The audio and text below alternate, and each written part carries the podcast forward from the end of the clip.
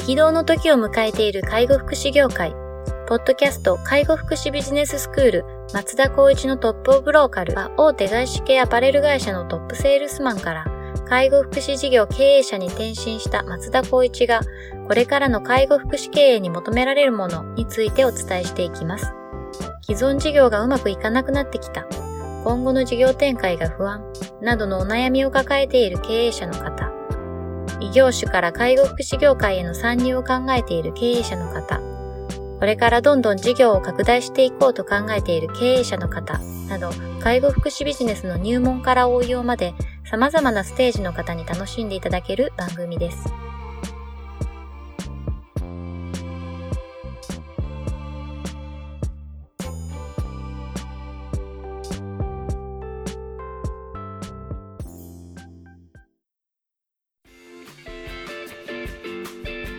こんにちは、ナビゲーターの松本真嗣です。ポッドキャスト介護福祉ビジネススクール松田光一のトップオブローカル。トップオブローカルとは、介護福祉事業において地域に密着し、地域に愛されることで地域のナンバーワンになることです。松田さん、本日はよろしくお願いします。よろしくお願いします。はい、今回はですね、第12回というところになるんですけれども、はい、これまで10回近く配信してきまして、松田さん、なんか反響とかってどうですか、ポッドキャスト。そうですね、反響はもちろん私がちょっと携わらせていただいている事業所の方からのお話とかも、はい、ああいう話してほしい、こういう話してほしいっていうのは結構あるんですけど、あとは自分のプライベートになったら、美容室。ああ、松田さんが行かれてる。そうですね、はい、そこでやっぱ切ってくれてる子たちって少なからずもう3年以上仕事してる人とか、上に立つ人たちが結構多かったですけど、マネジメントの、はい、やっぱりその仕事の話が主にやっぱり美容院でもそうなってしまう中で、はい、僕のお話を、このポッドキャスト やり始めたよとか言って話を言って、ちょっと好意的に受けて聞いてくれてたりとか、はい、あとはつい先日なんですけど、はい、面接をしたときに、はい、ある女性の方からポッドキャストを聞いてます、ね。あそれは嬉しいですね。これ面白いなと思って、はい、ポッドキャスト聞いている女性の方がいるんだと思って。確かにそうですよね。そうなんですよ。で、まだこれからもしよかったら一緒に仕事したいなと思ってはいるんですけども、はい、その方の経歴も含めて、すごく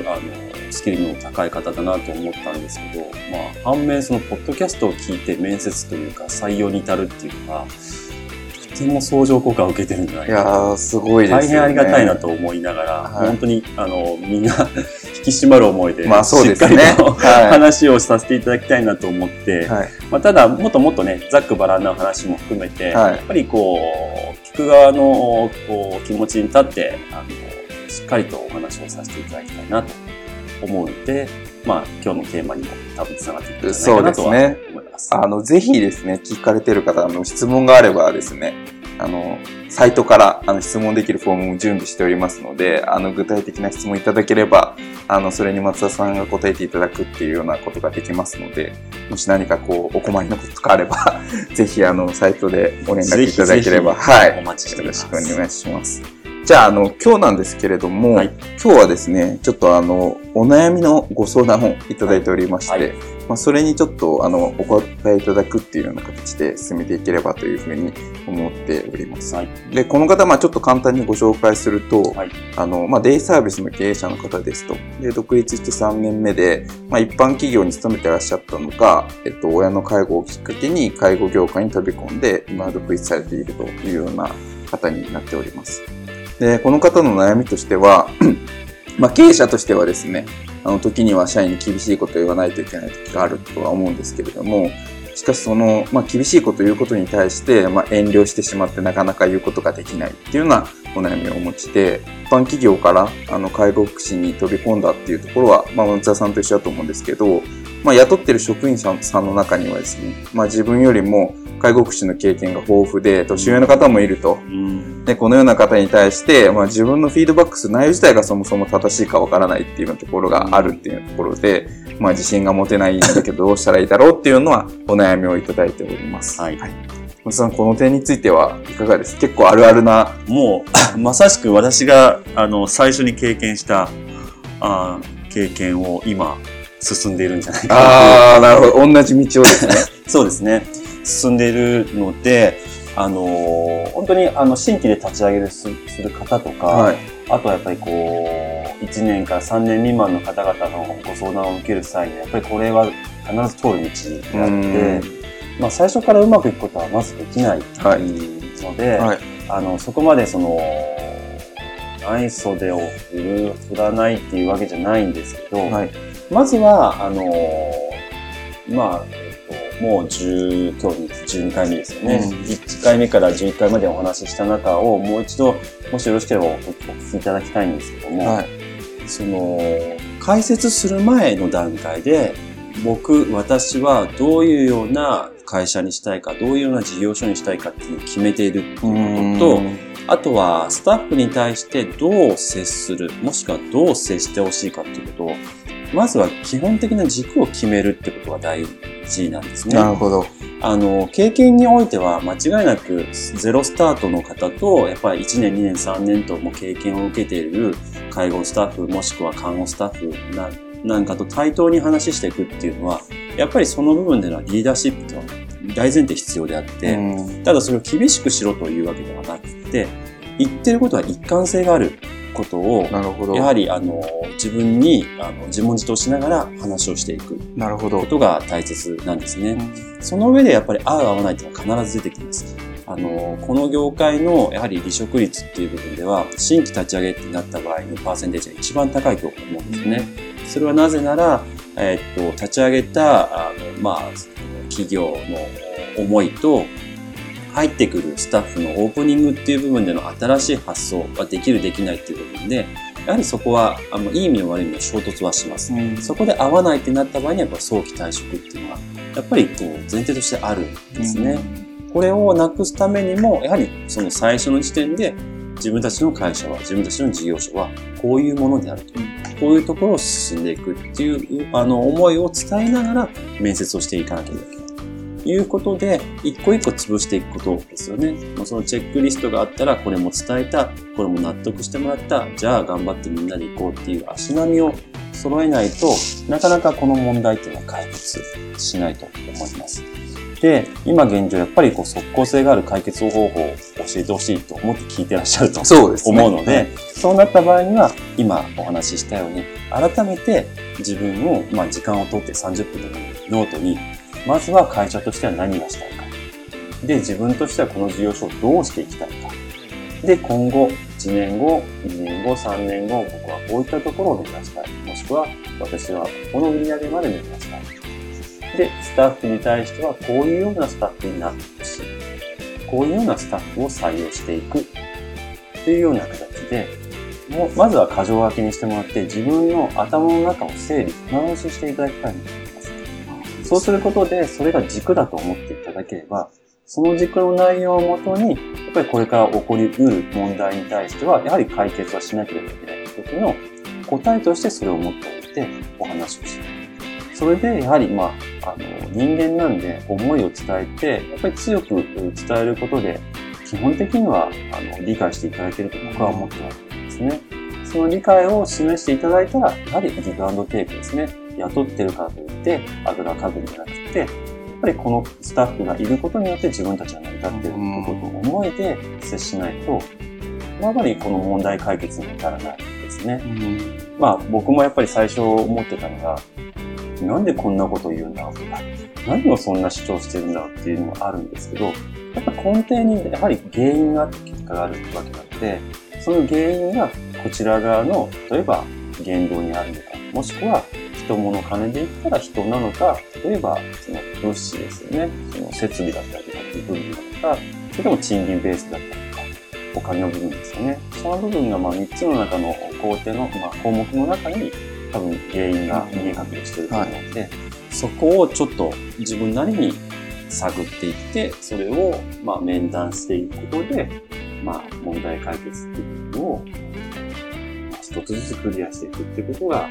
サースになってくるんじゃないかなとは思いますね。なるほどですね。まずはその自分の軸を改めてこう書き出してみるっていうところですよね、はい、自分の軸、なんでそもそも介護福祉で独立して自分の会社を持ったかっていう思いだったりとか、ね、あとはどんな目標を立てているかとか、あとはどんなスタッフに働いてもらいたいかっていうところをもう一度その箇条書きでもいいから明確にするっていうようなところをまずやってみましょうと。で、まあそれができたら、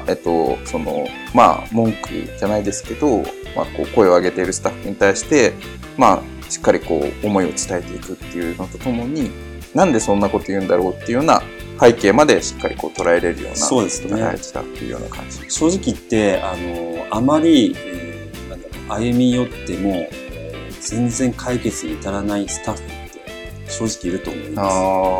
こればっかりは、はい、すごく、まあ、申し訳ないですけどその入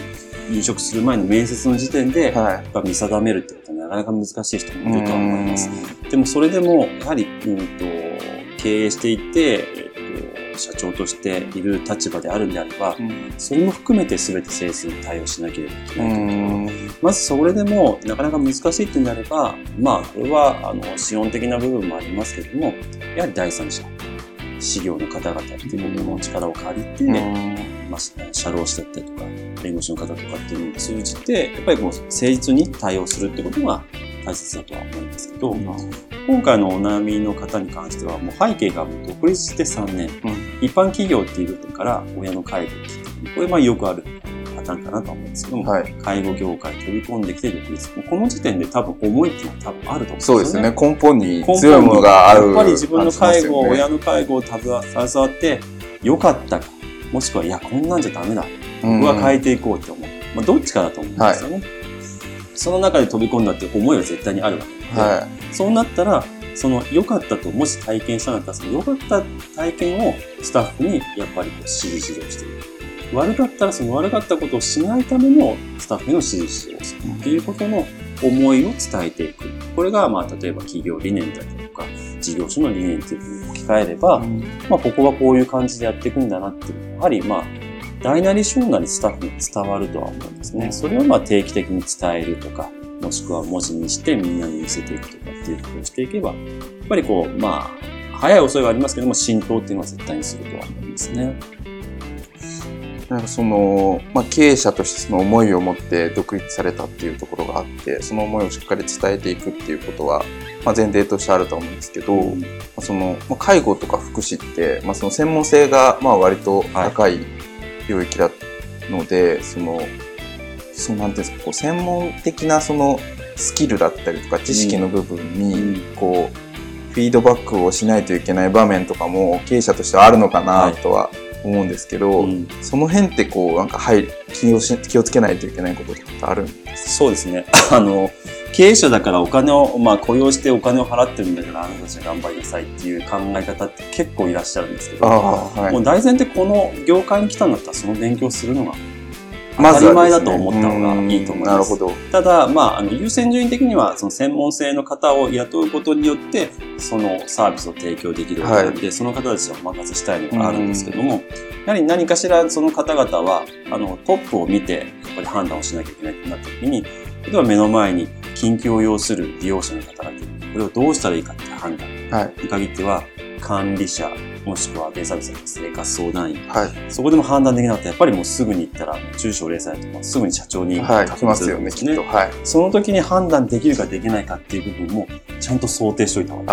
なるほどですね。ってなるとデイサービスにおいて、インターネットにも出てると思います。デイサービスにおいて緊急性を要するような内容って何があるかなった時は、救急車を呼ぶとか、どういったところでどう判断するか、これは緊急連絡網っていうのは多分最初に作られると思うので、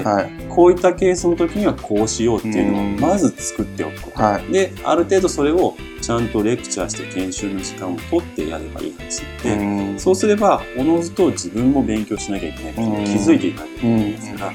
ただ専門の話をどんどん言われて、それに対して対等に話すっていうのはなかなか難しいと思うので、ここに関してはやっぱり別で考えないといけない話ですね。よくあるのは看護師さんの、専門的な話をしてそれに対して対応するというのはなかなか難しいと思います。まあ、医療のところは非常に専門性高いですからね、はい、あるとは思うんですけど、はい、デイサービスに限っていうんでしたら重度のやっぱ専門なところとか認知症専門のところっていうのとは違うんであれば、ある程度その部分はしっかりとまあ独学でもいいので勉強すればまずもっては対応はできるとは思いますね。じゃあ、 まあそんなむちゃくちゃ深い専門知識はなく、まあ、必要ないかもしれないですけど、うん、まあ、最低限のその領域の専門の知識っていうのはもう当然のごとく勉強して身につけていて、そうですね、それはまあ大前提。例えば僕がスタッフで社長を見た時に、いやそれぐらい分かっててほしいなってありますよね、あるじゃないですか、はい、もしか分かんなかったとしてもそれを聞いてくれればこっちもそうですね、話せるっていう、うん、まあどちらかというとコミュニケーション能力を高めた方がいいのかもしれないんですけ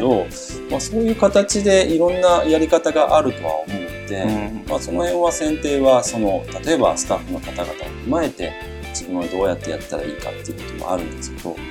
でも本当に原理原則なんですけど、例えば自分の家族が目の前でちょっとまあ急を要することになったとしたらどう対応するかだと思うんですよね。なるほど。救急車呼ぶでしょ、うん、いや自分たちの素人の判断できるわけないじゃんっていうような考え方になったら、やっぱすぐに例えばどうしようこうしようとなって一番いいものを選択するような前準備、まあ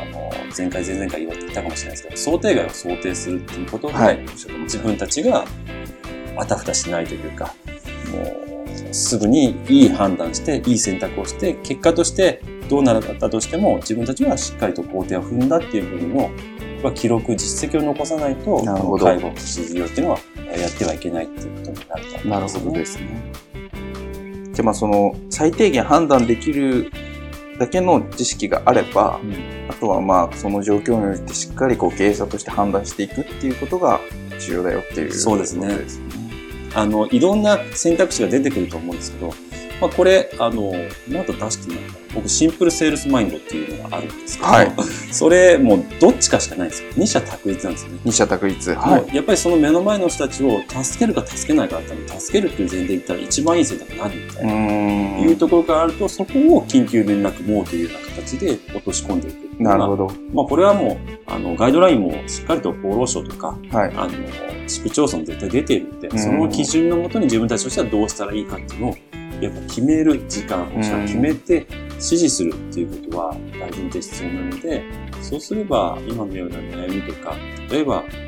スタッフからの声だったりとかっていうのはもっともっと反映していく可能性は高いですね。質問の中にもこの自信がないっていう話ありましたけど、うん、これまあそういう準備をしっかりしておけば、そうですね、その自信がないっていう状態もまあなくせるというか、うん、正直経営者っていうのは孤独だ孤立するっていうようなことは結構世の中的に言うじゃないですか。よく言いますよね、はい、これもう受け入れることは絶対に必要だと思うんですけど、はい、だけど一人で考えることじゃないんですね。なるほど。やっぱり自分で考えたものを隣にいるスタッフ、目の前にいるスタッフと相談し合って、こういうふうにしたらいいと思うけどどう思うっていう話を聞きながらで、最終的に決定権はその経営者になるんですから、これでじゃあ僕たちこうやってやっていこうっていうふうにして、もしこれで仮にうまくいかなかったら変えていけばいいんですよ、うん、PDCA の、まあ、サイクルですよね。それをやっていけばちゃんと自分たちが思い描くそのルートに乗って進んでいくっていう形は絶対に取れると思うんですね、うん、なるほどですね。経営者孤独だけど、まあ、孤独だからといって誰の助けも得れないっていうことでもないと。そうですね。なんかこう厳しく接して俺は孤独だからとかって言ってる人も聞いたり聞かなかったりなんですけどあります、ね、いやじゃなくても今の時代背景ってそんなわけにはいかなくて、はい、経営者だからって何ができるかって話なんですよね、うん、別にSE のように自分でこうね何かを作るっていうわけでもないですが、そうですね、やっぱり人とのコミュニケーションを取っていって、うん、それをこう形として構築していくっていうことは経営者のあるべき姿だと思うと、うん、まあその部分ではみんながいての自分だっていうことも、まあスタッフももちろんそうですね、うん、スタッフも自分一人ではなくて同僚がいて先輩後輩がいて成り立っているっていうのがあるとした場合は、経営者も同じだと思って、もう少し例えば上にいるんだったら下に降りて一緒になって考えるとかっていうのは、うん、針が一番道なんじゃないかなと。なるほどですね。プライドが邪魔するかもしれないですけど。でもこの方だったら、まあ、なんかそんな風には思えない、ね。そうですよね。うん、なんかまあ親の介護をきっかけっていうのがきっと強い思いがあって独立されたっていうことだと思うので、うん、まあその思いをもう一回思い出していただいて、はい、あとはしっかりその準備をすることでその自信がないっていうのをきちんとこう克服できるんじゃないかっていうことですよね。はい、わかりました。はい、じゃあ本日は以上とさせていただきます。ありがとうございました。ありがとうございました。ポッドキャスト介護福祉ビジネススクール松田浩一のトップオブローカル。番組では介護福祉サービスに関するご質問を当番組の専用ウェブサイトより募集しております。番組 URL よりサイトへアクセスし、質問のバナーから所定のフォームへ入力の上送信をお願いします。URL は http://tol.sense-world.com になります。皆様のご質問をお待ちしております。